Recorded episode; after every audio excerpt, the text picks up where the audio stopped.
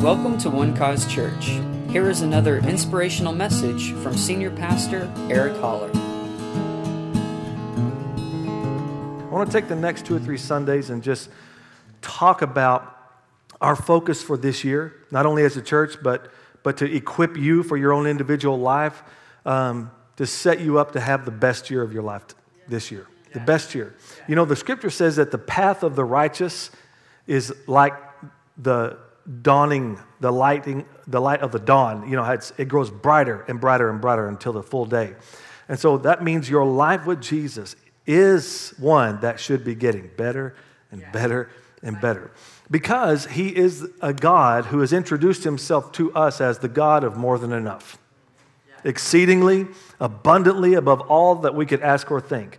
What that means is there's always more. And God has called us then to never settle for where we are or for where we were, but understand that it's wide open before us. And what God is offering to each and every individual on the earth who will believe on Him is a future and a hope. Everyone is going into the future, right? Everyone's going into the future. But God says, I'm going to give you a future and a hope. Not everybody's got hope going into the future. But you, as a child of God, have that gift from God, that gift of hope. And so I want to encourage you in this year to expect it, to expect it, to expect more than enough, to not limit what God can do, not limit what God can do through you, in you, for you, uh, because He's a limitless God. You know, when, when the Bible describes what heaven is like, oh my gosh. I mean, they paved their streets with gold there. It's pretty phenomenal. That means He's got lots of resources to bless you with it, and He'll supply all your needs according to His riches in glory. He didn't supply all your need according to the measure of your need. He supplies your need according to how rich He is. That's why He wants you to understand that your connection with Him is one of abundance, it is one of multiplication, it's one of abounding. Amen. So uh, I, I want to just encourage you, and we're going to look at in the scriptures today at and we're going to see 2020, all right, through the eyes of the Spirit. Because the Spirit of God has come when Jesus told his disciples, It's to your advantage that I go away. Um, and when I go away, I'm going to send the helper. And he is the Spirit of truth. And what he's going to do for you is he's going to guide you into all truth. He's going to show you things to come. I love this. Life in the Spirit is never in the dark. It's never lived in the dark. He's going to guide you into all truth and he's going to show you things to come. See, he is the one who reveals to us everything about God. The secret things of God, the deep things of God. That way we don't have to walk around with all this religious kind of jargon like, well, we don't understand the ways of God. Yes, well, then we got a problem. Right? What's the Spirit of God here to do but to reveal to us this great God? That's why we have these scriptures so that we can know who this God is. Amen. He's not hiding from us. He became a man. Right? He became a man. Born of a virgin. Jesus Christ, the Word became flesh. The Son of God became the Son of man. Wow. He's really on your side. And you remember that going into this year. Maybe, maybe you landed at the end of 2019 um, with your landing gear stuck and you just came skidding into the end of it. Hmm? But there's a new launch for you this year. Huh? There's a new experience for you. And, and, and the Lord says in the book of Isaiah, don't dwell on the former things. Huh? Behold, I do a new thing. It's extraordinary, this God of ours, how he who never changes is always changing things. Though he's the same yesterday, today, and forever, yet he's always doing new things. And he wants you to experience those new things, and that's we need him to stay the same yesterday, today, and forever so that we can fully trust him. Because he, he's, he's not going to tell you something and then not do it. He's not going to make a promise and not fulfill that promise. You know, at the end of Joshua's life, who brought the children of Israel into the land of promise that God had promised Abraham 400 plus years prior. As in his, in his dying words, he makes his one last speech to the children of Israel. After all that they had gone through, those 40 years, it should have been only about 11 days. Is that, that trip into, but because of unbelief and bringing a bad report, uh, those unbelievers didn't get to go into the land of promise. And so Joshua um, grew old. And, and, and after he conquered all of these, these, these lands and, and drove out the enemies and took him into the land of promise, he's standing before the children of Israel and he says these words Every one of you know that everything that God promised us has come to pass. Not one word of his has failed us. What a testimony. What a testimony. This God of yours can be trusted. So this, this, this coming year, this 2020, and the Spirit of truth who's here on your behalf, who is our helper, our comforter, thank God. He is here to help you live the life that God called you to live. And it's a good life. I mean, isn't it good to know going into a future where we have so many uncertainties that God is on your side? Hmm? God is on, well, say that with me today. God is on my side. So, what does that mean? It means it don't matter who's against you. You're on the winning side. You cannot and will not lose with him. Amen. John 18 37, Jesus is standing before Pontius Pilate and Pilate questions him and he says, Are you a king then? And Jesus says, You say rightly that I am a king. For this cause I was born. This is an incredible thing that Jesus says here. For this cause I was born, and for this cause I what? Came, have come into the world. Jesus is telling him, This is my meaning. I have found my purpose for this cause, and here it is that I should bear witness to the truth. Everyone who is of the truth hears my voice. That I should bear witness or I should testify the truth. Well, we know that as you read the Gospels and uh, about the life of Jesus, his ministry on the earth, you see, especially in the, in the Gospel of Matthew, you'll see Jesus doing something, and then these words will follow that it might be fulfilled, which was spoken by prophet so and so Isaiah, David, Joel, I mean, Jonah, even. Uh, and, and because Jesus is the Word who became flesh. And so God had declared uh, these things, and men wrote them down. And then when Jesus came, he walked out what had been written of him. And he said to the religious leaders of his day, He says, You search the scriptures, and in them you think you have eternal life. But what you need to understand is that they are they which testify of me. You're missing the man. You're missing me in the scriptures. I'm the one who can give you eternal life. You're looking for it in a law, in an edict, in a command.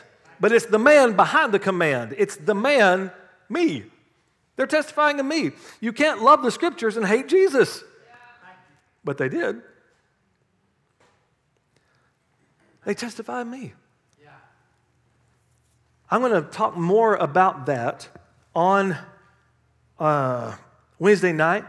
But I, I want to just remind you of this cause of Christ has become our cause. That's why, uh, based on this verse here, that's why we named our church One Cause Church.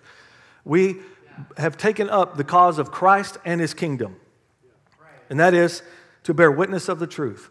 Because we can stand up here and I can give you my opinion on stuff, which I don't think much of it, and you won't probably think much of it and probably won't get much out of it. But the truth being declared is a whole different experience. Because Jesus said, You shall know the truth, and the truth will set you free. There's a living, real truth that brings real, living freedom. And that truth is His Word.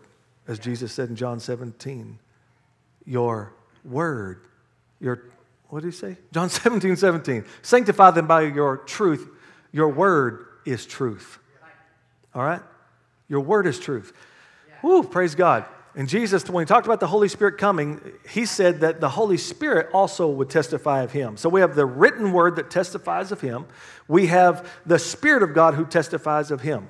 Now, this is amazing. I'm almost through. Go to Romans chapter 8, if you would, if you bring that up on the board for a moment. Actually, no, John 12. I know I didn't give this to you. John chapter 12, verse 20.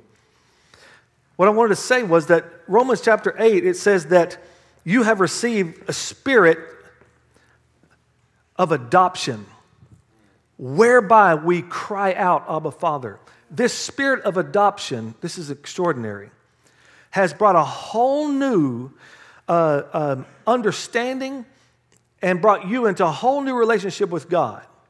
That you now have the right to call him Abba, Father. This spirit cries out, Abba, Father. Not big guy in the sky, man upstairs, kind of keep him at a distance. No, Abba, Father. And the Spirit Himself, the scripture says, bears witness with our spirit that we are the sons of God. That's extraordinary to me. When I was growing up, I mean, a lot of the church I, was, I, grew up in, I've talked about it, and I don't mean I don't ever want to denigrate my, my growing up experience, especially in the Pentecostal church and all that. I loved the, the hunger for the power of God. Praise God. Didn't care for all the ignorance that went on, but I I, it, I love that it instilled in me a hunger for the Holy Spirit and for signs and wonders and anything's possible. Amen. But at the same time, there was just a lot of ignorance, and um, and one of the unfortunately one of the ignorances that I endured was uh, the lack of security in my relationship with God. Everything had to take place at the altar at the end of the service. And the pastor would, oh my God, he would just sell it until everybody was up there. I always thought, like, if everybody would just come up the first time, we'd all get out of here a lot sooner but he would just stand up there and just, just throw out this stuff and, and, and make me feel like I came to church feeling good, and now I'm going, Am I going to hell?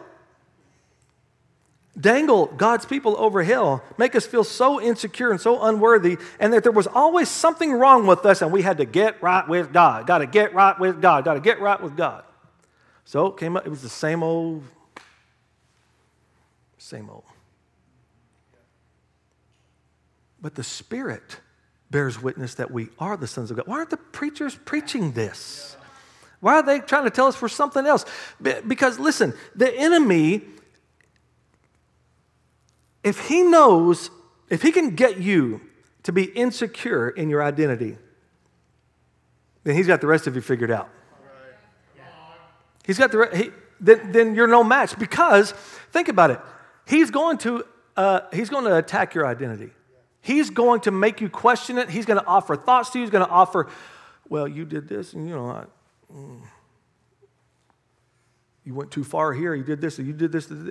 But here's the thing you might be really secure here today, and, and you know that you are a child of God. But somewhere down the road, it's going to get questioned. And that's why you're going to need faith in God and being in tune with the Spirit of God who's bearing witness that you are.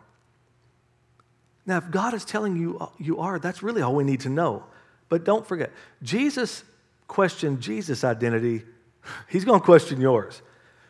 It sounds, it seems so dumb to me the way Jesus, uh, the way the devil tempted Jesus. The Spirit took him out in the wilderness, and this is what the devil says If you are the Son of God, this is how you're going to start your sentence like he don't know who he is? Like Jesus is going to go, Am I the Son of God? If. I've never even questioned it, but now you offer a new thought. Three times he says, if you are the Son of God, if he's going to attack his identity, my family, he's going to attack yours. And that's why you need to be grounded in this truth, brought to you by the Spirit.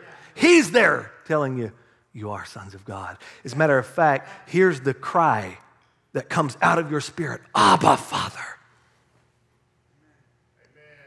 Mm. Abba, Father. Everybody say identity. Identity. Because if you don't know who you are, then you cannot possibly know what you're here to do. It's got to start. Your foundation is in your identity in Him. And that's why the Spirit of God is there to help you. Praise God. You are sons of God. I thank God for that. John chapter 12, verse 20. I'll finish with this. Look at this. Now, there were certain Greeks among those who came up to worship at the feast. Now, we're going to just, when you see the word Greeks here, I want you to see yourself here. All right? The, the Greeks here represent Gentiles, people like us who aren't Jews. All right? McKinneyanites, or wherever you're from. Among those who came up to worship at the feast. Next, verse 21.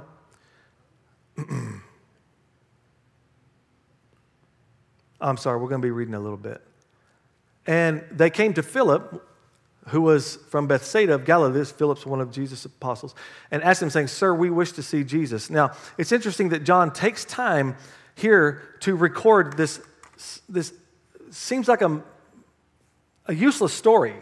Why is he going into the details about this? Because look, look, he goes, they go to Philip and say, Sir, we wish to see Jesus. Next. Well, then, then, then Philip went and told Andrew. Who cares? Who cares? Why? Because John says Jesus did so, at the end of the Gospel of John, he says Jesus did so many more things than this. And I suppose if we'd written all of them down, the world couldn't contain the volumes of the books. But he's taking time to tell this? Yeah, this is an important story then. Goes and tells Andrew, and then uh, Andrew and Philip told Jesus. I think the reason that Philip went and got Andrew is because Andrew seemed to have an evangelistic approach at things. Andrew brought Peter, his brother, to Jesus. Did that not change the world? the church, the beginning of everything. Peter was the one who opened, that God used to open the door to the gospel to the Gentiles. That was an important move on Andrew. Not very little said of Andrew, but my gosh, that guy's got some eternal rewards. He brought, he's the one who brought the, the lunch, the little boy's lunch to Jesus and said, What is this among so many? And Jesus fed 5,000 people miraculously with five loaves and two fish. Here, Philip goes to get Andrew because Andrew doesn't seem to have any problem bringing people to Jesus. Now, look at this.